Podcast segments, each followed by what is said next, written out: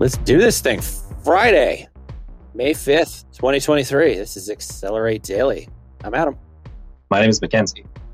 Welcome back for another roundup of the last 24 hours in the AI space. Yeah, happy to be here. Thanks again for jumping in, uh, Mac. Yeah, this is uh, real quick. This is a daily podcast where we give you a you know roundup in the last 24 hours, uh, the last whatever's happened in AI in the last 24 hours. Uh, this honestly started as a pitch for a weekly show, and stuff happened so fast that there was so much stuff to go through on Thursday before we did a show on Friday that it became less work to just stabilize doing a daily show like this to cover stuff as it happens than to try to curate what matters for a Friday show. So here we are, Accelerate Daily. You want to describe our opening card for the people on the podcast? We got another stable diffusion image. Yeah, so allegedly, this is called uh, Lazy Labor Day. And it's a collection of world leaders falling asleep in various diners. I thought that this was like a real, I thought that this was a stock image by the Associated Press of King Charles falling asleep at his own coronation, but it's not. This is just No, an there's- AI. there's one of the Pope, there's one of Joe Biden, there's one of Hillary Clinton, there's one of Trump, and they're all just kind of like slumped in in a booth at a at a you know greasy spoon diner kind of place. They're just You like, know, the place you see photo ops all the time of like you know a politician lifting a cup at some kind of greasy DC diner or whatever. Yeah. grandpa vibes is what it is. Grandpa Simpson, Grandpa Simpson vibes. yeah, this is awesome. Or French toast, please.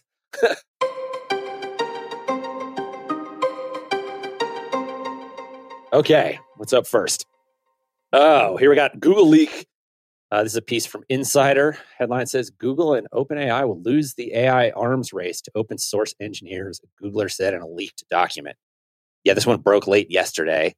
I'm seeing it in enough places to think that the leak is legit ish enough, but also it kind of tracks with what I expect given my understanding of the technology.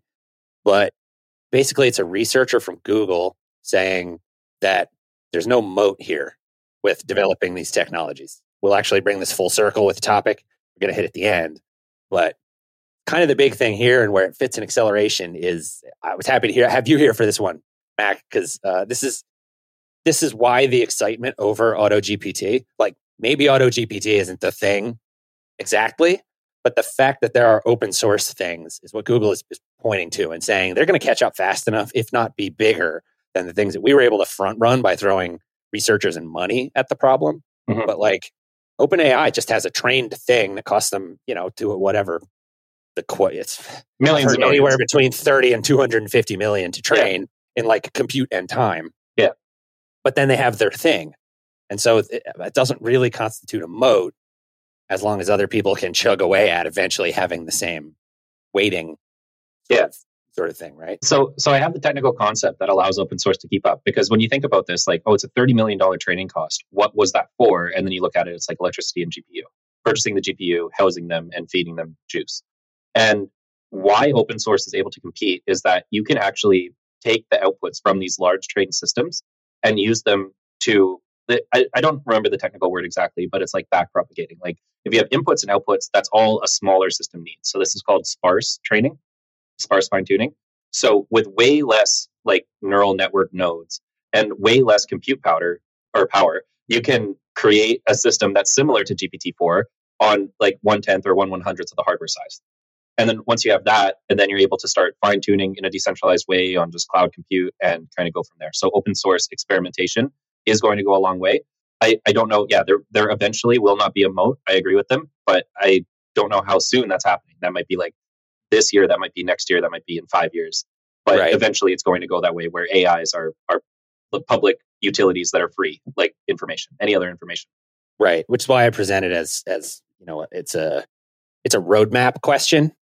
But, you know, responsibly, Google is looking at these things.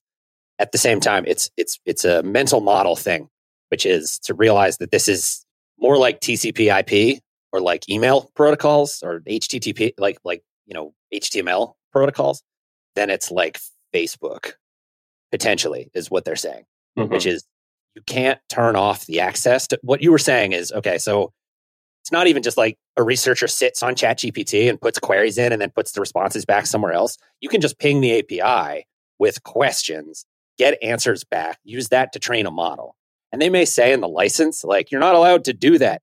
But this is like, this is a problem we've had with the web before already. It's how Google gets to exist. Google, you can't stop Google from indexing your page. I mean, you can, but then you disappear off the web because hmm. Google's how everybody finds the thing. But then, like, you also legally can't be, can't stop them from doing that because you're publishing that. You have to publish the thing for it to be usable to the open web. So for OpenAI to recoup their investment, they have to sell API access. So at, at GPT Boss, I have a collection of it's approaching rapidly 100 million words for back training. Right. That's only in like three months. Yeah, I mean it's the kind of thing we were working on as well, which is you know, being a layer that can work with this stuff. But it's anyway. So Google knows it. You Mhm. can see what they do. Oh, here's one. Okay, GPT four causal reasoning. I say oh like that because I think it's the first time we've actually like linked to a just highfalutin research paper, but it's worth reading. Uh, it's researchers from Microsoft Research and the University of Chicago talking about basically how unexpectedly good GPT 4 is at causal reasoning. So, giving it a bunch of details and saying, okay, did this cause this outcome? And it's good at saying yes, and then threading together the logic for why, which is a thing close to my heart because that's like this, this, this is torts in law school, right? Proximate cause is what all of the questions are about. Did you cause the harm that it was at the end of this chain? All of the examples on exams are like a car ran into a telephone pole, the telephone pole fell and hit your house. When it hit your house, it scared your dog. Your dog ran across the neighbor's yard, scared the neighbor, and the neighbor fell. And they sued you. like, are you liable? Are you liable for harm? Right. And what you're chasing is this causal approximate. Anyway, it's just a funny thing. It's like yeah. that's your whole torts. That's that's a whole law school class. Turns out GPT four pretty good at it. That's awesome. I saw on Twitter um, that the theory behind this ability is how much code it was trained on. Because of Microsoft's um, association with like GitHub, they had a lot of code examples to feed in, and they found that GPT models that do have a lot of code are better at causal reasoning, um, which allows developers to become even more annoying than they already are. Where they could say, "We're the thing that gives GPT four intelligence."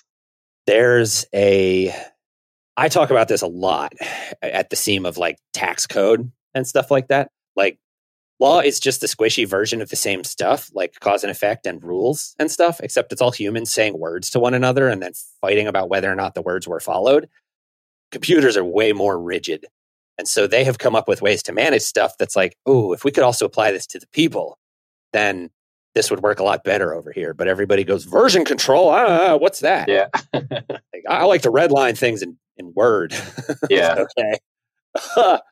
anyway, mostly I think it's a good example of just like latent capacity, right? Like paper after paper keeps dropping with these researchers that are hitting the new models with things. And we always keep coming back to the same thing, which is like, it's not that it's displaying creativity or whatever, but it's, it's just guessing the words turns out to be really effective at pretending to be a person or, or doing these things that we used to, you know, sort of say, oh, well, P- a computer will never catch up to that because they're just a stochastic calculator. Mhm. Ah, it turns out repeating things is how you learn and also how we know you learned. Like, Mhm, of course, mhm. it, of course, it's actually making up novel things. totally. Um, the the way like my mental model is that it's as good as the best of us are at at any given thing. Like if we have examples of somebody being the best at something, that's what's in the model. So it makes sense that the rating is highly logical and is able to follow these processes and exert this causal reasoning because the smartest raters demonstrate that as well. Okay, moving on. AI singers are here. We talked about this yesterday, but I wanted to flag this one also. This is another, this is a Vent Vulture article also from yesterday or soon. It's talking about the same stuff. Headline says AI singers are, unnervingly good and already ubiquitous. Yesterday, we talked a bunch about like having Drake on your track. The reason for this, the reason I wanted to share this article has a bunch of really good links to other stuff in it that strike me as harder to reproduce or harder to pull off that the that the models are able to do. Drake kind of has that that auto-tuned robot vibe. So the uncal- uh, uncanny valley to me seems like with Drake it's probably a little narrower because the things that would cause your brain to go like, "Ooh, that doesn't feel right" for Drake are already kind of being squashed into jagged curves by a computer processing things. It already feels a little robotic. This is an article about like replacing Miley Cyrus's voice with Ariana Grande's voice in Party in the USA, or like like they talk about replacing Liam Gallagher and Oasis songs from the '90s and stuff. Which is obviously much harder to do, right? Having Yeah. a non-artifacty output. Uh, It's interesting. A lot of people on music think that people like Noel Gallagher or Ariana Grande do not use autotune, but they definitely do. Like those Oasis records had a, a primitive version of autotune, and um, Ariana Grande does use autotune on her records, but only on the records, right? So it's like the artifacts are there, um, and there's also digital processing, and there's like clipping and this wave transformation that's happening. So it's it still is artifacty, but it doesn't clock as artifacty, which is interesting. It's like it's close enough to be real, which is just a very very fast development. And then the relevant thing that I, that I point out a lot in this context, also that I know from like my experience in production and mixing, there's this phase of soundtrack production for a video of any sort where you've, you've been working with like mixers in dope studios with like finely tuned powerful speakers up to that point like sitting in- on a couch with the person mixing the stuff up.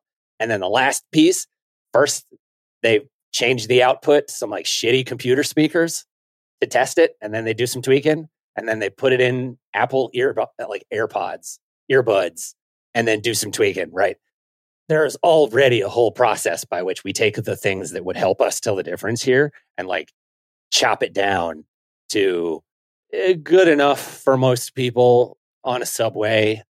And like we're already past that point where if you're on a subway and you're using non-active noise canceling free with your phone headphones you're not going to be able to tell this isn't liam gallagher or whatever. Unless you're like specifically trained in this industry.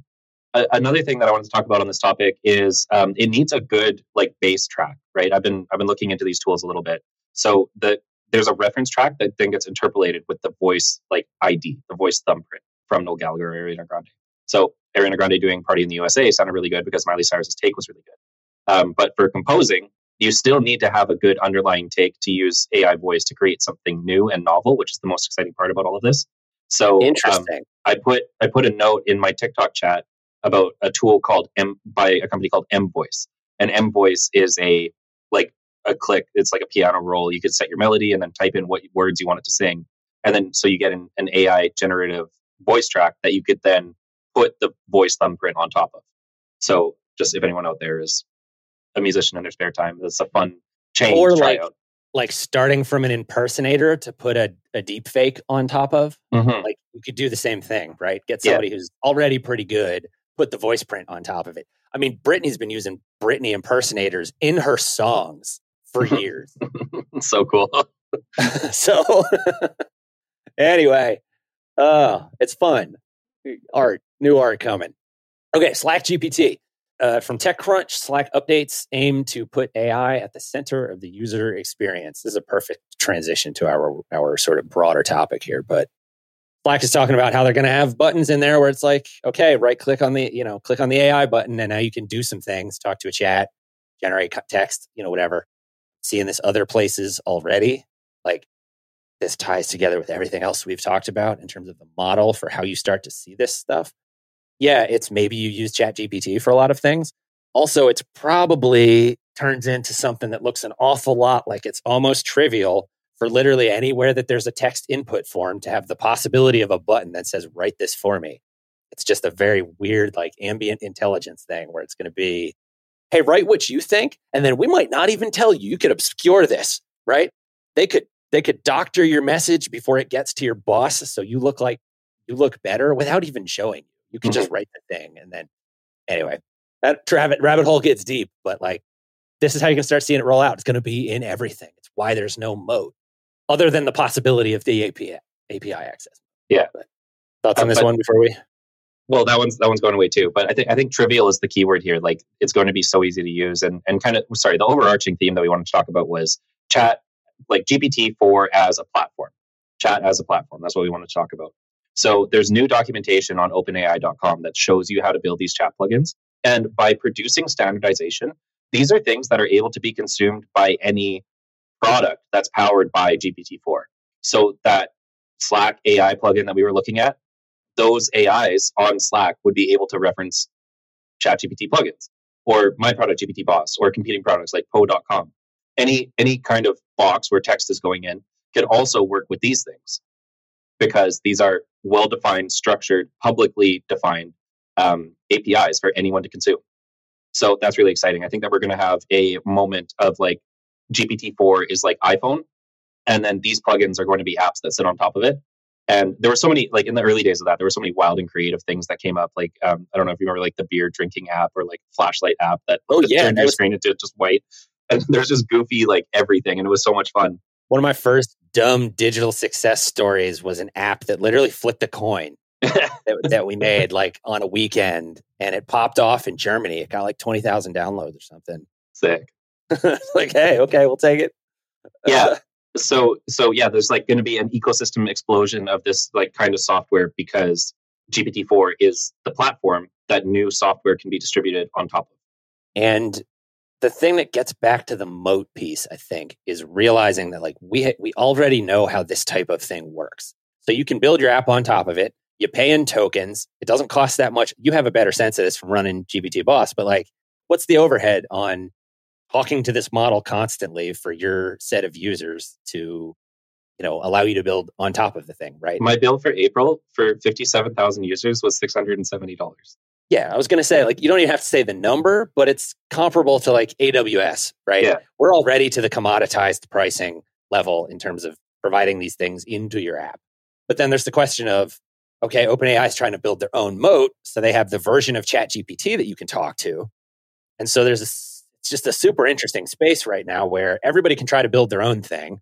So you're going to have that app store energy, but also you have the plugins inside of ChatGPT, where OpenAI is trying to say, no, this is the platform. Just come talk to the wizard that knows everything at in this window. Mm-hmm. Um, it'll be really interesting to see like where people go in terms of if that works as the moat that you can create by saying this is the platform inside of chat. The plugins live here. Plugins are how you tell it to talk to other things, but you just tell the agent to do the thing. So one of the problems with the chat plugins from OpenAI is that it's early alpha and they're not letting everyone work on it. So I actually I got a question in my TikTok chat about how can I start building on top of ChatGPT quickly? And the answer is you can't. Like the ChatGPT portal is not available to everyone. You have to get approved by OpenAI and start testing and stuff like that. But um, GPT Boss is powered by OpenAI, all the same tools. So if you want to start building your plugin before you get alpha access, come see me. And those filter down, right? So you have plugin access, so you can do plugin things in mm-hmm. your app also, right? Mm-hmm or they could build the plugin for GPT Boss, and then when they're ready to go to ChatGPT, they can launch it right. there too, and they can launch it on Slack, and they can launch it on Discord, and everything else that's available. The thing I'm interested in with this one is: is it too big of a social change for people to get used to the idea of going to the all-powerful AGI and saying, like you, like the artifice that you create by creating a lawyer, right, and saying, okay, this is my lawyer bot, saves people the sort of logical leap they're not used to. Usually you go to a lawyer and the lawyer has legal expertise. When you're talking to an AGI, or as close as we have so far, you have to say, pretend you're a lawyer. Like that's a real awkward thing to try to teach people when you're saying, okay, here's how you use how you how you use this tool right now, right? So I expect that sort of thing to be abstracted away. Just interesting seeing how it plays out. But yeah, the idea of chat as a platform, or really any exciting. of these as a platform, yeah, stupid exciting, but also possibly the reason that there's not a moat or that the moat is just not as juicy as they want it to be, right? Because that may be the moral, which is like, it's not that there aren't moats here. It's that Google wants a moat like they've gotten to have previously. And instead, this thing immediately ramped up to just being Google Cloud. Mm-hmm. Okay. Yeah. It's an extra Google Cloud service that people will pay for. It's going to be the same inside AWS and whatever. And, you know, and you're going to pay in tokens and, you know, it's going to be achievably priced for your average startup but also cost a crap load of money if you're running a ton of traffic through it. Yeah. Uh, it, yeah, if it's a ton of traffic. But I, I do really enjoy how it's um, homomorphic with like air or water. It's like a, a base public utility. Intelligence is now a base public utility that's accessible to everyone. And that kicks to a completely different rabbit hole about regulation that we're not ready for yet. Yeah. Stick around. Uh, we do talk about it often. Thanks for thanks for joining us, everybody, and thanks for jumping in, Mac. Thanks for having me. You can find us on all of the podcast platforms. Also, if you want to tune in live to see all the production madness that got cut out of the podcast, we're on YouTube. You can subscribe over there. Otherwise, uh, this has been Accelerate Daily. I'm Adam. My name is Mackenzie. See y'all.